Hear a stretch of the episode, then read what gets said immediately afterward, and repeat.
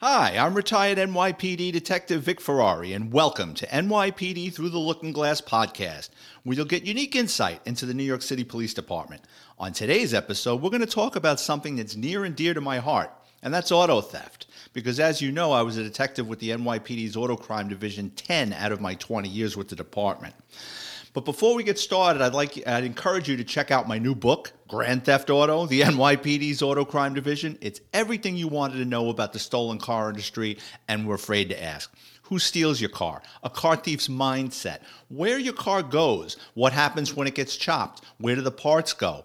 How does how do vehicles wind up overseas in faraway lands? How to protect yourself from losing your car, and also how to read the Carfax report and how not to get ripped off when you're purchasing a vehicle. Grand Theft Auto, the NYPD's Auto Crime Division, has tons of stories from my NYPD career chasing down car thieves across the New York City area.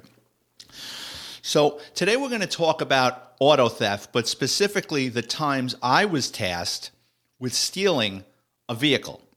Now, keep in mind, legally, I had a search warrant or authorization from a district attorney, but I went out in the middle of the night, well, one time in the daytime too, and stole someone's vehicle. So let's get to it. In New York City, there's a thing called tagging. And what tagging is, is someone purchases a salvage vehicle, it's wrecked, it's never coming back to life. They take all the VIN numbers off these cars that have been burned or involved in terrible accidents, and they make what's called a VIN kit. It's all the paperwork for this car that's never coming back to life.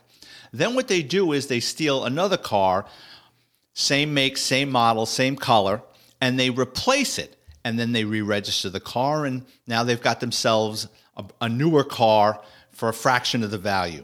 And a lot of times, these most people know. A lot of times, I'm asked, "Well, do people buy these cars sometimes and not know they're buying a tagged or altered VIN vehicle?" It's a slippery slope. Most of the time, they do because when someone sells you something, when a deal is too good to be true, it, it, there's something wrong with the deal.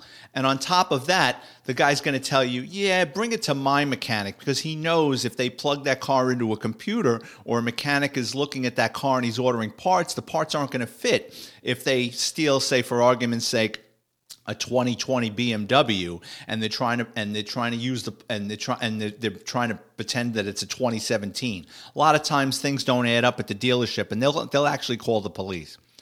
So, anyway, it was the mid 90s. My partner and I are driving around the Riverdale section of the Bronx. We spot this blazer. I run the plate, it's parked, and I know the year and the color off. So I get out of the vehicle, I look at the VIN number in the window, and I can tell the VIN number has been altered. It's, it's off centered. It doesn't belong in that windshield. So no one was around. I go back to the office and I start doing some paperwork on the vehicle, where it came from, who registered it. What I quickly find out is, in addition to this vehicle being an altered VIN vehicle and, and stolen, it's registered to a fictitious person that, that obtained a driver's license on a phony social security number. Now, that happens all the time. So, what'll happen is you'll pull over that vehicle, and the driver of the car is not going to be the fictitious registered owner. He's going to be someone with a lit driver's license. So, when you go to arrest him, the district attorney's office is going to say, well, he borrowed it from his friend. Yeah, but he's probably the guy using a phony ID. So a lot of times what these guys do is they register the car under a fictitious person. So this way, when they get caught, they can claim ignorance and usually the case goes away. So what I thought of was, what if I steal this vehicle off the street? The guy's going to report it stolen. And when he comes into the precinct with the fictitious license to pick up his vehicle, I'll arrest him. So what my partner and I did was one night I went out, I climbed underneath this vehicle. I got the confidential VIN number. I ran it in the computer, and in fact, it was stolen. So I obtained a search warrant. And one morning, we, uh, the auto crime division, we had tow trucks, we had flatbed trucks, we had a lot of good toys to use in the auto theft industry. So we go up to Riverdale one morning, and uh, I hook this thing up with the flatbed, and the alarm goes off. It's about six o'clock in the morning. I'm like, oh crap! Right? The thing is, pull this thing up on the flatbed drive to the precinct, and I park I park this thing at the auto crime offices, and I and I cancel the alarm. So what happens is a few days later, I see that someone files a police report that their vehicle was stolen.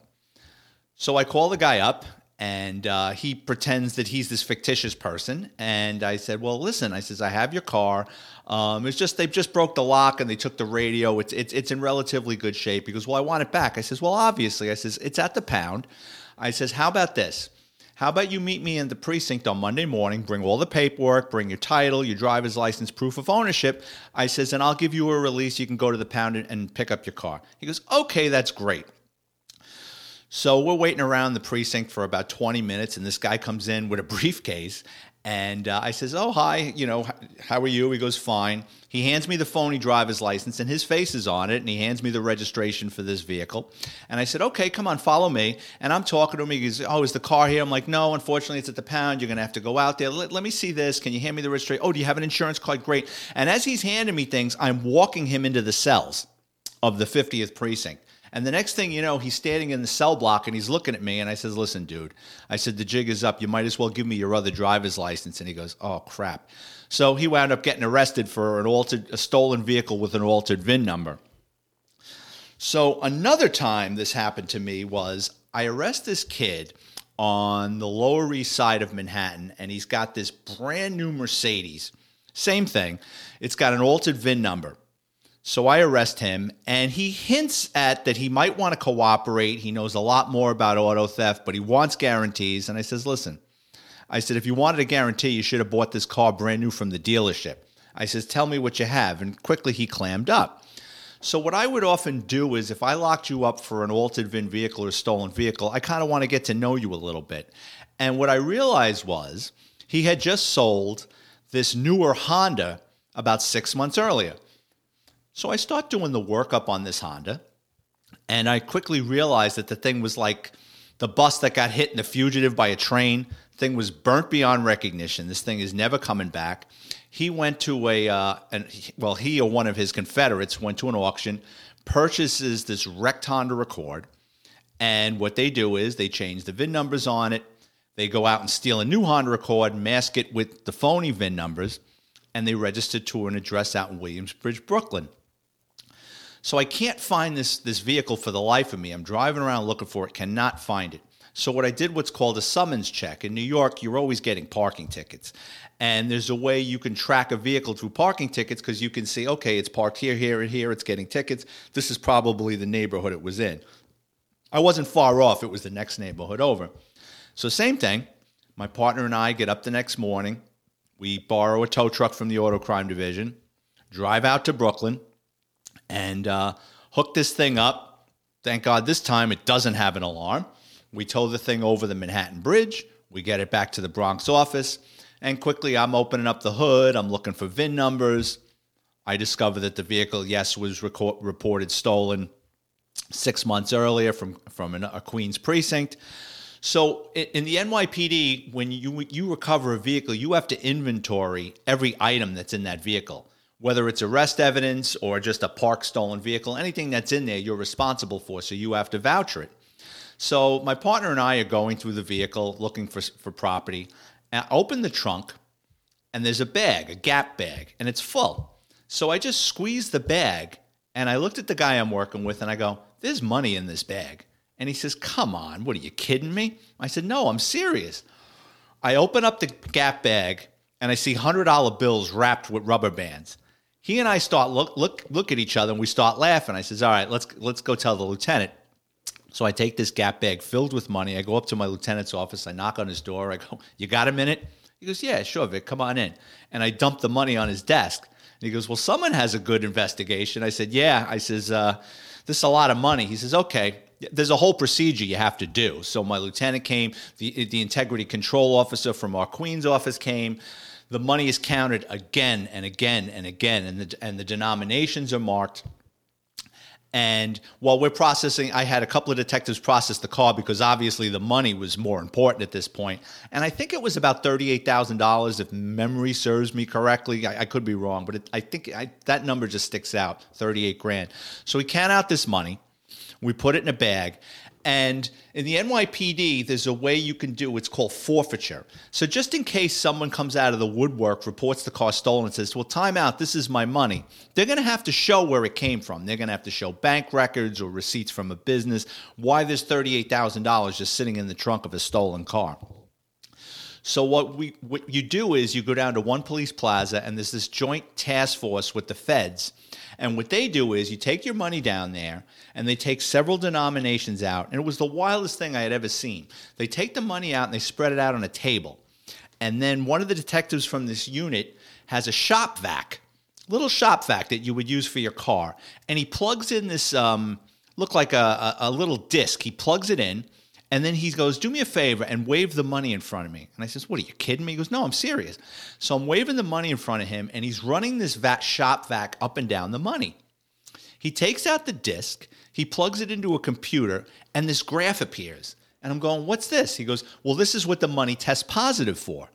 And I think the, the cash that I recovered te- tested positive for hashish, cocaine, and I think heroin. It was like a trifecta which all money is is touched by drugs at one point or another. But I guess the the reason they do this is if someone does come out of the woodwork and they do show they do show proof how they got the money. They're also going to have to explain why it's testing positive for for, for drugs.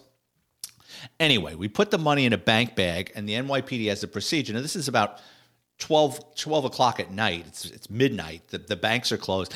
There's this procedure where you take it to, and I think at the time it was a Chase Bank there was a Chase Bank in the Bronx where you would dump it in a night deposit box, and and w- with uh, with a bag. So we come we come out of Police Plaza, right? We got all this paperwork. I'm carrying this bag filled with thirty eight thousand dollars. It's me, my sergeant, and my partner. And my sergeant goes, you know, I'm getting a little hungry. I says, you're hungry now? He goes, come on, let's get Chinese food. It's on me. Well, you know, One Police Plaza is literally sitting in Chinatown, and that's where the best Chinese restaurants are. I go, where do you want to go? He goes, let's go to 69 Bayard. 69 Bayard was the address. That's what we called it. I'm sure it's got another name. It was unique about 69 Bayard is was the little hole in the wall Chinese restaurant. But on the wall, there were thousands of dollar, one dollar bills with autographs, signatures. The whole walls were papered with one dollar bills. And to this day, I don't know how someone just didn't come in there and start peeling dollars off the wall, but there were. There was thousands of dollars, one dollar bills taped all over the wall, and the money was filthy. Anyway, we go in, we get out of the vehicle, and my sergeant goes, What are you doing? I says, Well, I'm taking the money with us. He goes, No, leave that in the trunk. I said, Boss, are you kidding me? We vouchered the money. Our commanding officer knows about it. We, we did a forfeiture proceeding for it. If someone steals our car or breaks into the trunk, the three of us are getting suspended. No one's going to believe that $38,000 vanished into thin air. He goes, You know, you're right. And it was like that scene in Pulp Fiction where John Travolta and uh, Samuel L. Jackson, they kill those guys, and now they've got that briefcase that when you open it up, you really don't know what's in it, but a gold light is coming out of it. Same thing. I'm carrying around a bag with $38,000 in Chinatown at midnight and we're sitting in this Chinese restaurant, you know, recapping the night, and I've got 38 grand sitting at my feet. So, long story short, I, I uh, we deposited the we deposited the money at the bank, and eventually there was there was more to that case that I'll get into on another podcast. The third time I was tasked with stealing a vehicle uh, was probably around 2000. My office, the auto crime division, was doing a joint case with the Westchester County District Attorney's Office. And basically, it went like this We had thieves in the Bronx, in the west part of the Bronx, the Wakefield section. They were stealing high end BMWs, Mercedes, very expensive vehicles from Westchester County. And then they were bringing the vehicles back to the Bronx and they were chopping them up. And the parts were going to different body shops. These guys were also into racing. They raced BMWs. So a lot of times, if they blew a motor in a race, they weren't going to spend eight grand for a BMW motor. They were going to go out and steal your car, chop it up, take the motor, throw it in, rinse and repeat, and go out racing again. So we were surveilling these guys, following these guys all, all hours of the night. We had multiple wiretaps up but at one point, the thieves stole a 5 Series BMW four door. And what they did was they took the plates off the stolen BMW, they put a bogus plate on it that wasn't reported stolen, and they put a, uh, a business card over the VIN plate to mask the identity of the vehicle. And it, it, it was a perfect scam because the vehicle fit up in Westchester County. So as they're driving around, someone sees a 5 Series BMW, it's not going to stand out as, you know, it's like some shitbox car bouncing around up there. On top of that, if the police chase them, it's a 5 Series, got a big motor. Chances are they're going to lose them. The vehicle handles better and is faster than any police car. And if they have to abandon ship and dump the car, as long as they're wearing gloves, the vehicle is going to come back stolen. It's not going to come back to anybody.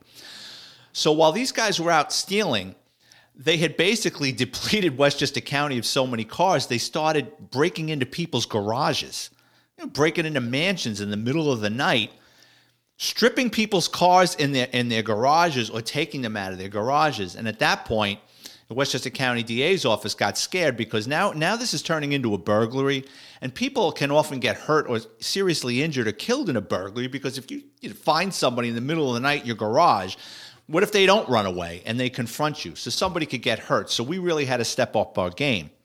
So a plan was devised that we knew where they used to park this stolen BMW at night. So what I did was through BMW, I was able to get a key cut for the car. And what we were going to do was we were going to steal this car in the middle of the night, take it to Highway 1 in the Bronx, where we would have TARU, which is like the NYPD tech guys, hardwire a GPS and a sound of, and, and, a microphone in there so we could listen to their conversations and track the car. Because when you're doing surveillance sometimes people can see you now the car is burned. But if you can monitor the car with a laptop that's just so much easier. So one night what we did was and it was it, there was a ton of people involved in this i get dropped off on this block and with this with a key for the car i get into the car and now keep in mind, it's two o'clock in the morning, and this stolen vehicle is parked in front of one of our main subject's houses, and he was known to be violent. So I didn't want to get shot or hit with a baseball bat stealing this guy's car. So I got a hoodie on, I get dropped off, I get into the car, one, two, three. I stick the key in the ignition of this 5 Series, I turn the key, nothing. And I'm like, oh crap, I'm turning the key, turning the key. And my radio starts chirping up in the vehicle. Hey, Vic, Vic, why aren't you moving? Why aren't you moving? I'm like, the thing doesn't start. I think it's got a kill switch. So they said, all right, abort. I jump out of the car. I close it. I don't slam the doors to make a lot of noise. I walk up the block. I get picked up. We meet at a parking lot and we're trying to figure out why that thing wouldn't start. And I'm like, I don't know. I think he's got a kill switch in it. Maybe they disconnected the battery. But now, if I'm spending a lot of time messing with this thing, the more time I'm in that car moving around in it, the chances are I could get caught. And I'll never forget one of the guys I'm working with goes, Hey Vic, is that car a stick? And I said, you know what? I did I didn't look. I have no idea. I mean, I don't think so. It's a five series. So my lieutenant goes, Well, it's worth the shot. He goes, drop him back off and see if it's a stick. Same thing. Drop me off. I walk up to this BMW. Now I'm nervous because I was already in this thing and I'm like, what if someone saw me? Now they're waiting by the window again with a shotgun or a baseball bat. I slip into the car and I put my hand on the center console and I feel I feel the stick. I stick my left foot down and I, I, feel, I feel the clutch. I turn the key, boom, the thing starts right up. So I pull out of the space. As I pull out of the space, we had another detective with another vehicle save the parking spot because that's crucial. You don't want to leave and someone takes that parking spot and then you do what you got to do when you return the car and it's across the street. The perp is going to figure out, hey, wait a minute, I parked it over here. Why, why is it over there? So I drive the car. I get up. I get I get on the highway. I drive to Highway One. Our tech guys are in the garage sitting around drinking coffee. Now, again, this is 2000 so you didn't have like the slap on gps's with, with, good batteries and stuff these guys I, I couldn't believe how quick they did it they took the dashboard apart they hardwired a gps and a microphone in the vehicle they put it back in under an hour probably about 45 minutes I jump back on the car. As I was getting close to the block, as I hit the corner, I says, "All right, I'm rolling." The next thing I know, I see another guy slip into that car. He starts it up. He pulls out of the spot. I roll in. I, I put the car back. I shut it. I walk away, not making a lot of noise. I get picked up. And from that point forward, that was a game changer because now we could monitor these guys with with a GPS and a laptop. So what would happen is every time these guys got in the car, it sounded like a telephone ring, the program we had. So you're sitting there watching the laptop and it go bring and you'd see the microphone would turn on, you'd see the car start and we just tracked it up into Westchester County. And after about a week or so of this when we really had enough evidence to identify all the subjects and take the case down, we rounded up probably about 10 individuals and they were charged with burglary, um, grand larceny auto, a, a, a list of charges.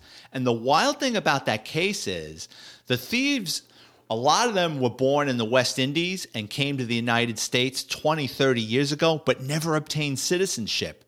So, at the completion of their sentences, after they did time in a New York State prison, one guy did, one guy did like seven or eight years. He, he was deported to Jamaica, and these guys had no roots or family in these countries anymore. Their parents had brought them here when they were small children. They never got around to doing the paperwork to becoming United States citizens, and they were stuck on the other side of these countries.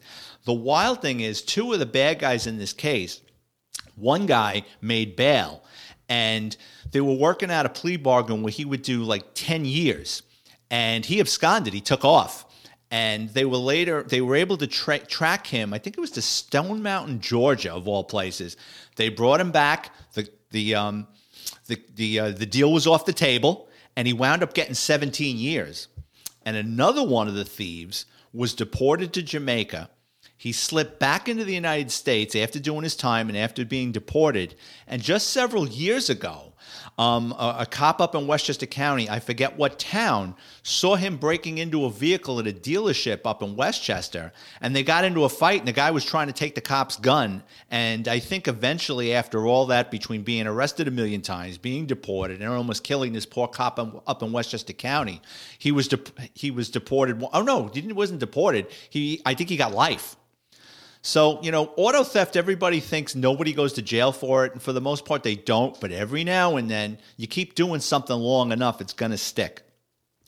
So that's my two cents for this week. I encourage you to check out my books on Amazon. Again, Grand Theft Auto, the NYPD's Auto Crime Division. It's everything you wanted to know about the stolen car industry. NYPD Through the Looking Glass, stories from inside America's largest police department. NYPD Law and Disorder, the NYPD's Flying Circus Cops, Crime, and Chaos, and my latest book, which has nothing to do with the NYPD, but it's about me growing up in the Bronx and how I changed my life and became a New York City police officer. And that book is called Confessions of a Catholic High School Graduate. All my books are $10 paperback, $2.99 ebook download. I appreciate you listening to my podcast. I'll have more content out next week. And if you could, please leave a review because all good, all reviews, good, bad, and indifferent, helps me become a better broadcaster. Thank you, and I'll talk to you next week.